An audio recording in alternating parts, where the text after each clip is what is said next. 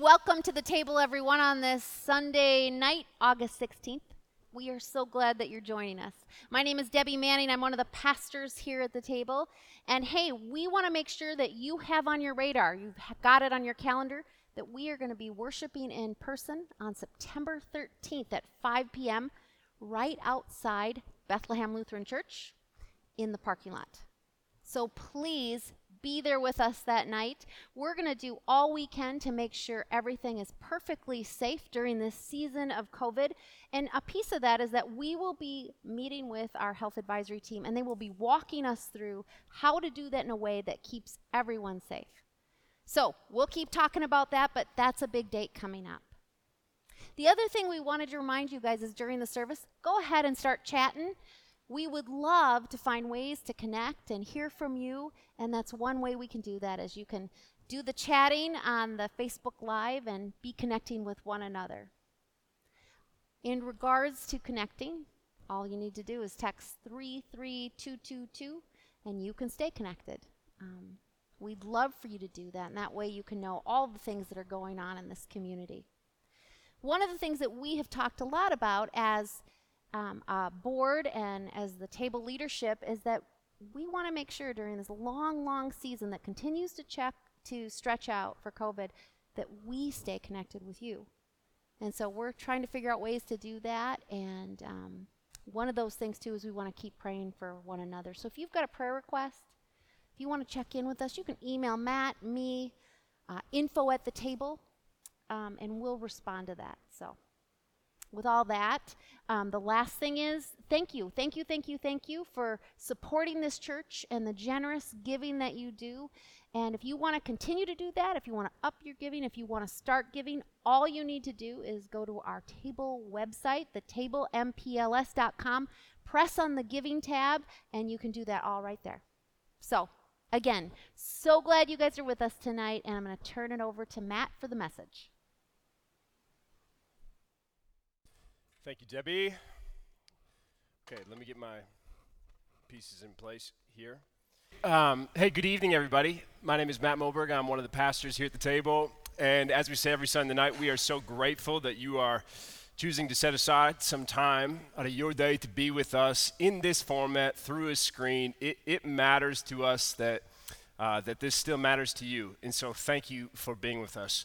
If you've been with us before tonight and you've been with us throughout the summer, then you would know that we are on the lectionary calendar right now. We are going through the Big C Church's rhythm of scriptural readings. And tonight that leads us to the story of Joseph. Joseph, Debbie, who did I say last night? Joseph, Donny Osmond in the Technicolor coat. That dates me a little bit. We're going to go to Genesis 45, but actually, first, I just kind of want to lay out the lay of the land for you. I want to tell you the story about Joseph because this is one of my favorite stories. Joseph's story has the ingredients of all great stories. It's got the despair and dejection and, and the rejection, the deception, ultimately leading to the restitution and restoration. It's a beautiful story that has resonated for 3,800 plus years. In fact, one of the reasons why I think human beings find such a uh, affinity for this particular story is because it has such universal elements inside of it.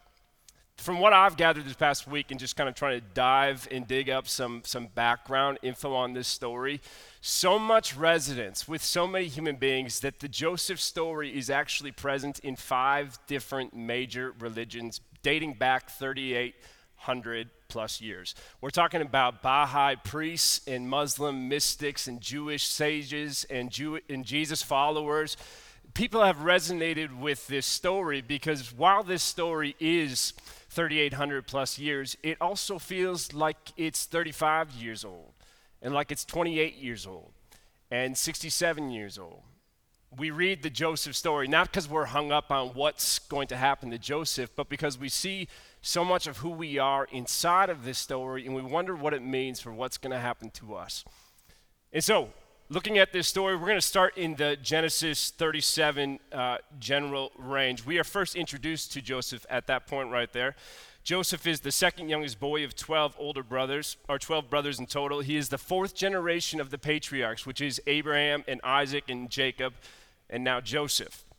When Joseph first comes onto the scene, if you saw Donny Osmond's work, you would know this.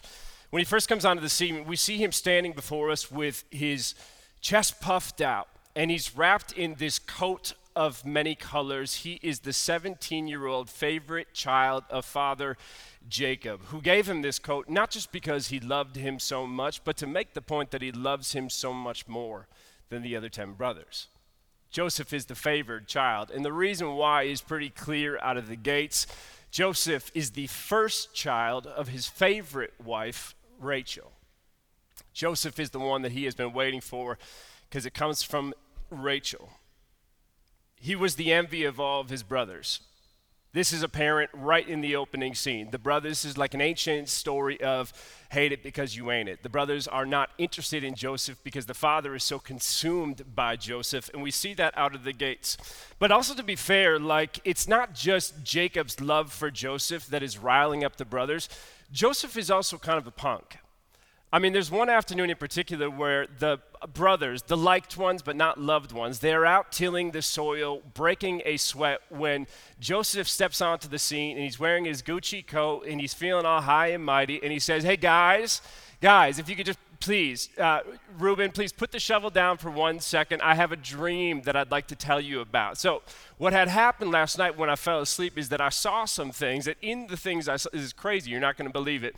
But at some point, on some day, all of you, you're going to bow down before me. Isn't that just crazy?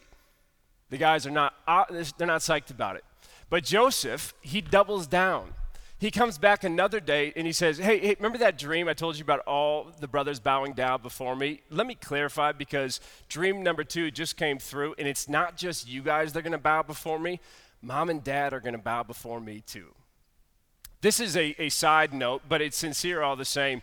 There are some things that you ought to let just bake in the oven a little bit before you pull them out and feed the masses with it. There are some things that God might speak to your soul, might give you a vision of. It might tell you something in private that is not to be readily available for public consumption. What we see in the story of Joseph is the reality that just because you are spiritually gifted does not mean that you are spiritually mature. And until you are spiritually mature, you should not be exercising the gifts that were given. There is a practice of prudence. There is a practice of Jesus' own mother, Mary, who saw the, witnessed the events that was happening from her own womb. And instead of running into the town like the shepherds next to her, she treasured all the things in her heart and she thought about them often. Joseph did not have that kind of maturity quite yet and it cost him. But one of the things I think I think about when I when I think about because what we do find out in the story of Joseph is that he's not dumb, like he's a smart guy. He's he's eventually given the keys to the Egyptian kingdom. He's not like he's not dumb. So why did he ask that dumb question? Why would he go to his brothers and say, "You guys, please lean in and listen because I'm going to tell you that at some point you're going to bow down before me." I mean, pardon my projection here, but as somebody who's had some experience being a younger brother, and as somebody who is watching my second eldest son, Sawyer, look up to his older brother, part of me wonders if the impetus behind him sharing this dream has something to do with the hope that if they know about the dream, perhaps then they'll want to know about me. If they see that I'm more than just a wallflower, if they see that I'm more than just a doormat or daddy's darling, then maybe I could actually be one of the guys. Yes, they're all my half brothers, born of Leah and her servants, but, but I, am a brother. I'm one of the guys still. If I tell them about what I've seen when I'm asleep, will they start to see me when I'm awake? You see, when you start to actually read these ancient stories and you ask questions like that, you start to see how the questions that Joseph is asking are the same ones that you and I have been asking this whole time. It's the same questions, different scenario. Joseph goes to them with his dream. And perhaps that is the inciting incident behind it. And if it is, it doesn't work out because what we come to find, and as many of you already know, there is that one afternoon when Jacob sends Joseph to go check on his brothers. And when his brothers see Joseph's blurry body approaching them from afar, they immediately say, Hey, guys, this is our opportunity. Here comes the dreamer. Let's make this whole thing go away right now. Let's kill him. And what's crazy about this scene is that when this, vo- this, uh, this, this plan is concocted and voiced out loud, there is nobody objecting in the room. Nobody except for Reuben, the eldest. Who says, why, why would we kill him? Like, this, I don't know if we should, let's not lay our hands on him. Now, clarity, what Reuben is doing is he's playing to an ancient superstition. He is calling the brothers to mind. Remember Cain and Abel. Remember that the blood cries out from the ground and, and reaches God above. And so, to avoid dead Joseph crying out and telling on us from six feet beneath the earth, Maybe we just put him in the pit instead. And they end up doing that. Joseph comes, they strip him of the robe they, they strip him naked and they throw him down into this pit that is dark, it is deep, it is dry, but it pales in comparison to the psychological pit that Joseph now finds himself tumbling down inside of. You know, when I read this story and you think about it, not just because this is the obligatory thing we do, we should read scripture stories, we should memorize scripture stories, but when you actually meditate on them, and you listen to the white space in between the black words, please picture that scene. Please picture 17 year old Joseph running towards his older brothers and being thrown into a pit. Picture Joseph sitting on the bottom of that pit. Listen to Joseph's voice as he cries out in the silence, saying, Guys, don't do this. Uh, don't do this. I can be better. I, I won't be a bot. I could stay out of your way. I'll mind my own business. I won't. Just don't do this. You can imagine him calling them out one by one. You know, they're using their names and, and calling good memories to mind. Naphtali, Dan, Gad, Reuben, Simeon. Don't do this, you guys. It doesn't have to be this way. And yet all he hears is silence until he hears the clashing of silverware up above as they're preparing for their midday meal, somehow avoiding any cracks of consciousness as their baby brother sits at the bottom of a pit. Eventually, Judah's voice, he breaks the silence as he says over the meals, You know, guys, I don't know. This, maybe this doesn't make sense. And I can, in my head, I picture Joseph perking up and thinking, Is this the oasis in the middle of the desert? Only to shortly thereafter find out it's just a mirage because Judah says, Why would we kill Joseph when we could trade him in for some cash instead. And the next scene shows Joseph being pulled up out of the pit, and in some paradoxical way, though he was being lifted out, it felt like he was sinking deeper down. As a group of Midianites came through and threw him in the back of the slave cart, where he sat next to a group of strangers, perhaps younger brothers from other faraway lands, and they started to drive away. I think about that slave cart trip. I, I think about that how slow and how heavy that moment must have been. I think about Joseph turning around and looking through the bars of that back window of the cart and seeing his brothers laughing and divvying up 20 shekels and going, Was that all I'm worth? 20 shekels for my life. And it's over. You know, I read this quote not too long ago by Maya Angelou who said, Sisterhood and brotherhood is a condition that people have to work at. And when you read a story like this, you have to kind of wonder how much work actually went on in this family. How, how much did they put into it? For 17 years, Joseph ran after his brothers, but he was never received. For 17 years, he chased after them, but was never chosen. For 17 years, he tried to make them laugh, talk like they talk, go to the places that they go, but he was never one of the guys. And now, after all those 17 years, his whole entire life is reduced to this one moment here, this small moment here, where he wonders, what do I do with life now? All of this pain and I just think it's kind of one of my pastoral responsibilities to ask you have you ever been in that carriage before? Have you been in the aftermath of a wound like that? And all you can do is just say, all of that time, all of that hope, all of those plans, all of those moments, all of those memories, and now this? Like, what was the point of that? All I feel is pain now. All I feel is loss now. All I feel is grief, and it was supposed to be a gift. What will you do with that peace that you don't know what to do with? I ask because I know it's there. We are all walking around with limps in our steps. Our wounds may vary in size and circumstances, but nobody gets out of life without a few cuts along the ways. And oftentimes, like Joseph, it's the ones who wield the largest of wounds that are the ones we never dreamed would. The ones that we trusted and loved and looked to. The ones that we shared our dreams with. How is it that the ones who mean the most to us so often are the most mean to us. I mean, just let me ask you uh, has there ever been anybody with a voice that has mattered to you in your life and you've seen them misuse the power that you gave them? I don't know all of your stories. You, you, don't know all of mine. But I do know that we all start out with that sprint when we are wrapped in the Father's love, wrapped in that coat of many colors. But then life comes and trips us up, and at some point we end up in a pit. And it reminds me actually of what Heather McKinley said last night in our midweek, where she said, Life so often is this dance between these parallel tracks of sorrow and joy. Joseph knew that well. Joseph knew that the blessing of heaven did not exempt him from the tax of hell.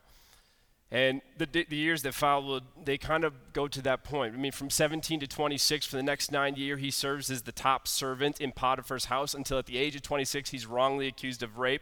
He's then thrown into a prison where, for the next four years, he loves his cellmates and has hopes of getting out because of it, but his cellmates forget him the moment that they get free. And then at the age of 30, he is finally remembered when the Pharaoh of Egypt, the head honcho in the land, has these vivid dreams, and somebody says, You know, there's a boy in prison who knows something about dreams. He might be able to help you out. And Joseph comes out and he nails the interpretation. Pharaoh ends up putting a ring on his hand and a robe on his back, and he makes him in charge of all of the land. When Joseph says that the next seven years there will be abundance, but the seven years that follow, well, it's not going to be so good. At the age of 30, it feels like things are finally coming together for Joseph. At the age of 30, it feels like Joseph is finally on the other side of the pain, of the wound, of the slave cart, of the pit. And we see this actually because at the age of 30, we see in the text where he has his first son and he names his kid Manasseh, which means forgotten. Because in Joseph's words, God has made me forget all my trouble and all my father's household. And I just wish it were that easy. I wish I could believe him. But I think Joseph falls for the same lie that we all fall for that if we get enough pats on the back and money in the bank, if, if enough people know our names and celebrate our success, if we are seen as important and worthwhile and essential, perhaps then we can finally be free of that one time we were told that we are expendable. If we gain enough present wins right now, perhaps then we can get past that old wound that we've been dragging with us all these years. Name him Manasseh because I can't even remember what happened when I was 17. But then comes the day when he sees these faces that he cannot forget. A famine comes over the land just as Joseph said it would, and a group of men come into Egypt from the Levant in the north. And while there's barely any meat on their bones, their eyes are unmistakable. It's the brothers, it's the pushers, it's the ones who sent him away. With hats in their hands, they bow before Joseph, the viceroy now of Egypt who is covered in his makeup and royal regalia. And the Bible says that when they came in, they didn't even recognize Joseph. And I can't help but wonder if Joseph is just going, Of course you don't. You didn't notice me when I was a kid. You didn't notice me when I was 15. You certainly didn't see me when I was 17. Why would you ever, ex- why would I think you could see me now? You don't see me. You've never seen me.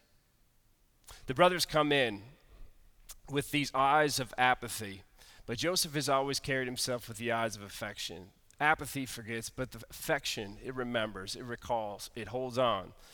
And then you think about this moment, though, where for 22 years there has been this distance. Joseph has now spent more of his life away from his, his original family than he has with them. And then all of a sudden, the circle comes complete. His brothers step in, and they bow before him, and they ask for food, they ask for help.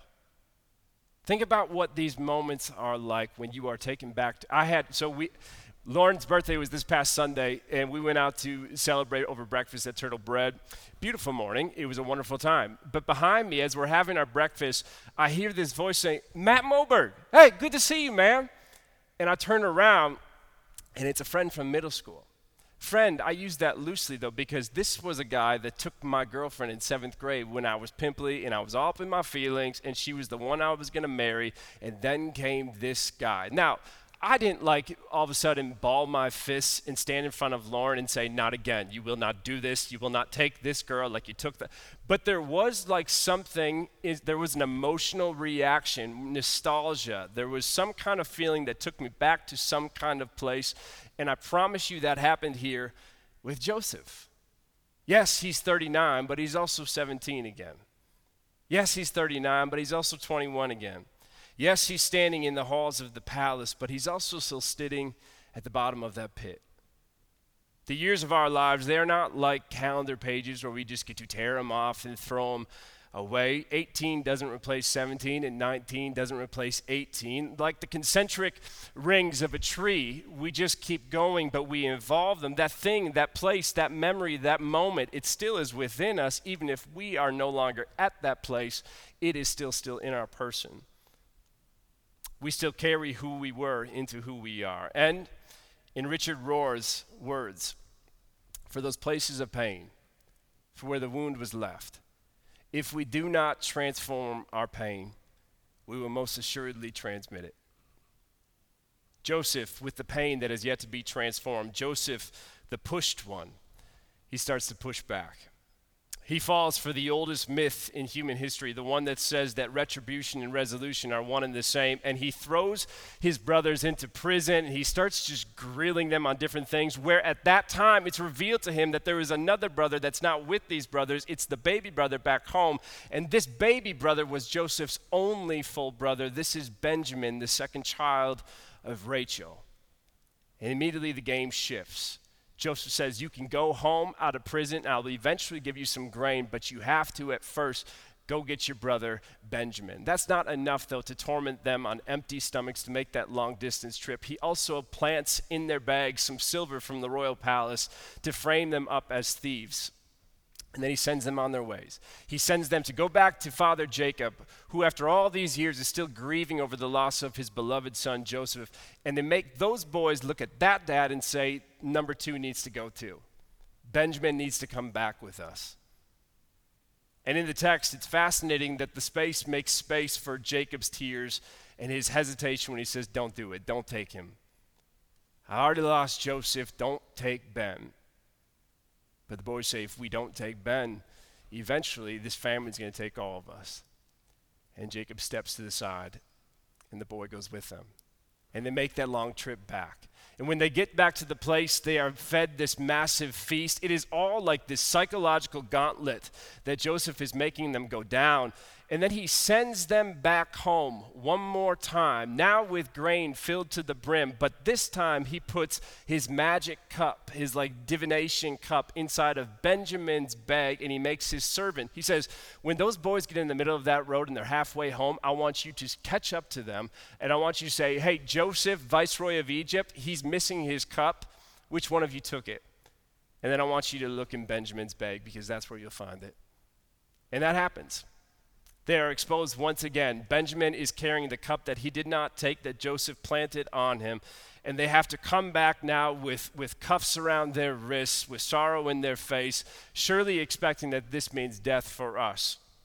But I want you to think about this moment that actually comes because it's one of the most beautiful stories in all of Scripture. The brothers come back and they come into Joseph's presence and they immediately they prostrate themselves on the floor and they start begging for mercy which Joseph ultimately extends to 10 of them, but not to the 11th.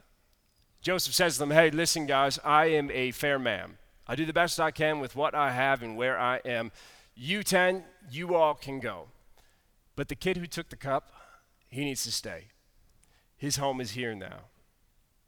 And Joseph, he then watches them.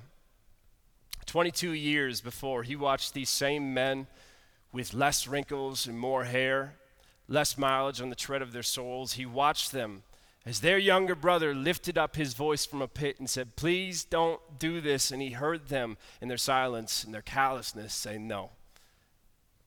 Leave us alone, man he listened to them as they had their meals, saying, Listen, guys, when, when dad falls apart crying, here's what we're going to do. We're just going to tell him that an animal got a hold of baby boy Joseph, the dreamer. We'll bloody up the robe with the carcass of a wolf, and then when dad holds it, when dad falls over it, when Rachel collapses on top of him, we're going to be satisfied that that boy got what was finally coming to him. And then they slap themselves on the back, and Joe has had that sound in his ear, that slap echoing for 22 years now. That was 22 years ago.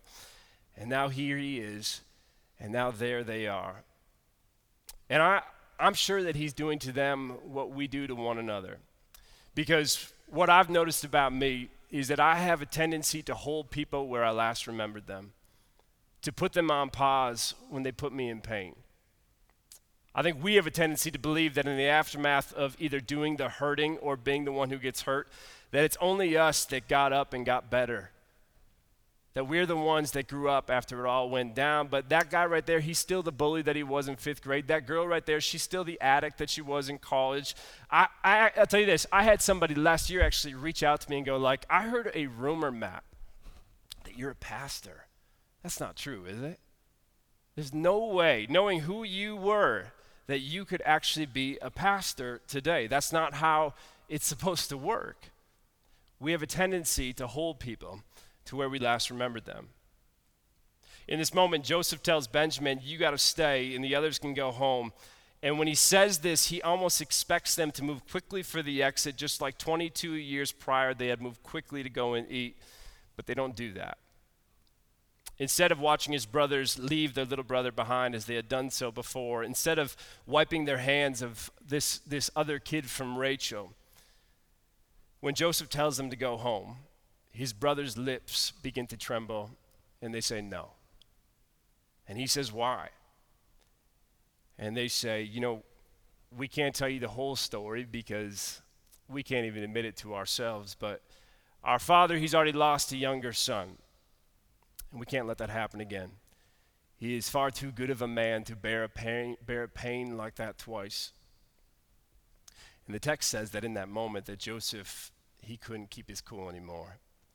The restraints were off and he starts to weep loudly. As he comes to the realization that I think we all come to realize that after 22 years ago, when he left and he went on his painful, soul making, formative journey that led him from the pit to Potiphar to a prison and now to a palace, that when he went on his journey of going down and then growing up, that they did too. That he wasn't the only one who rolled around in a prison for all these years. He wasn't the only one who hasn't slept well in 22 years. He is hearing his brothers in their own crooked, imperfect ways saying, We are sorry. Uh, we'd give anything to have that day back. And as Joseph is coming undone, Judah steps forward. Judah, the one from whom Christ would eventually come, and Judah says out loud what Joseph would have given anything to have heard 22 years ago. Judah looks at his brother Benjamin, who's being dragged away by the guards, and then he looks back at Joseph and he says, Would you keep me instead? Can Benjamin go home and I stay in his place? This same Judah who Joseph had heard from the pit say, Let's not kill him, let's sell him. Now that same Judah is saying, Pull him out of that pit and lower me down in it. And from behind him, the brothers say, Yeah, me too. We'll take his place. Just let him go. And now Joseph has a choice, the same choice that we all have. He can exercise his power and he can put them in that pit, or he can lay down his weapon and he himself can start to climb out. He can choose to keep trying to hurt them and teaching them a lesson as if any of us have been smacked and gone like, okay, now it makes sense. Or he can he can make the healing happen.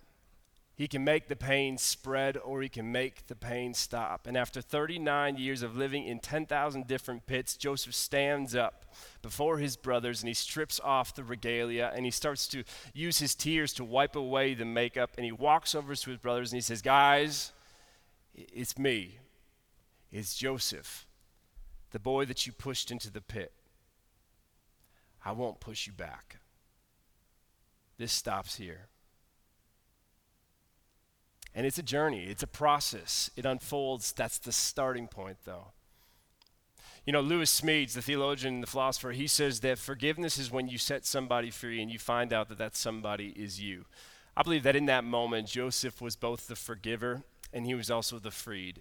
He wins by letting his need for retribution lose, which leads me to ask if you will do the same. Will your pain be transformed or just transmitted? We all walk with a limp, and not all of our limps are created equally, but the truth still stands that if you spend your one precious life building an identity as a victim, then recovery will always be a threat. Healing will always feel unhealthy, and you will continue to fear the cure more than the disease. But I don't think we want that. I think we want to be free. Paul says in Romans that leave, leave space for grace and leave revenge for God. So when we choose retribution instead of seeking res- reconciliation, we are actually saying we don't trust God to do God's job. I want to be a community that trusts God to do God's job. And I want to lay my sword down and step into peace instead. I want to follow Joseph in that moment. Let me end with just this. Um, I read these words from Dr. Steve Maraboli, who talks about how we nurse our wounds and how we become so addicted to the things that have been done to us. And we allow these things to take our, our essence away. And he says, There is a better path for you. But he gives these words, this final plea to you and I to come out of our different pits. He says, You are not a victim. No matter what you've been through, you're still here. Yes, you may have been challenged, hurt, betrayed, beaten, and discouraged, but nothing has defeated you you are still here. You have been delayed, but you have not been denied. You are not a victim, you are a victor. You have a history of victory because you are still here. If you want to dive into this topic more, I brought a book with me that I haven't fully read, but I've eh, really enjoyed what I have. It's called The Gift of Forgiveness by Katherine Schwarzenegger Pratt. And it's just got a collection of stories of people who have learned to come out of their own pits, people who have learned to make peace with the past and pursue forgiveness in the future instead. And I'd encourage you to read it. With that, though, I'll have Debbie come up. You are loved, friends.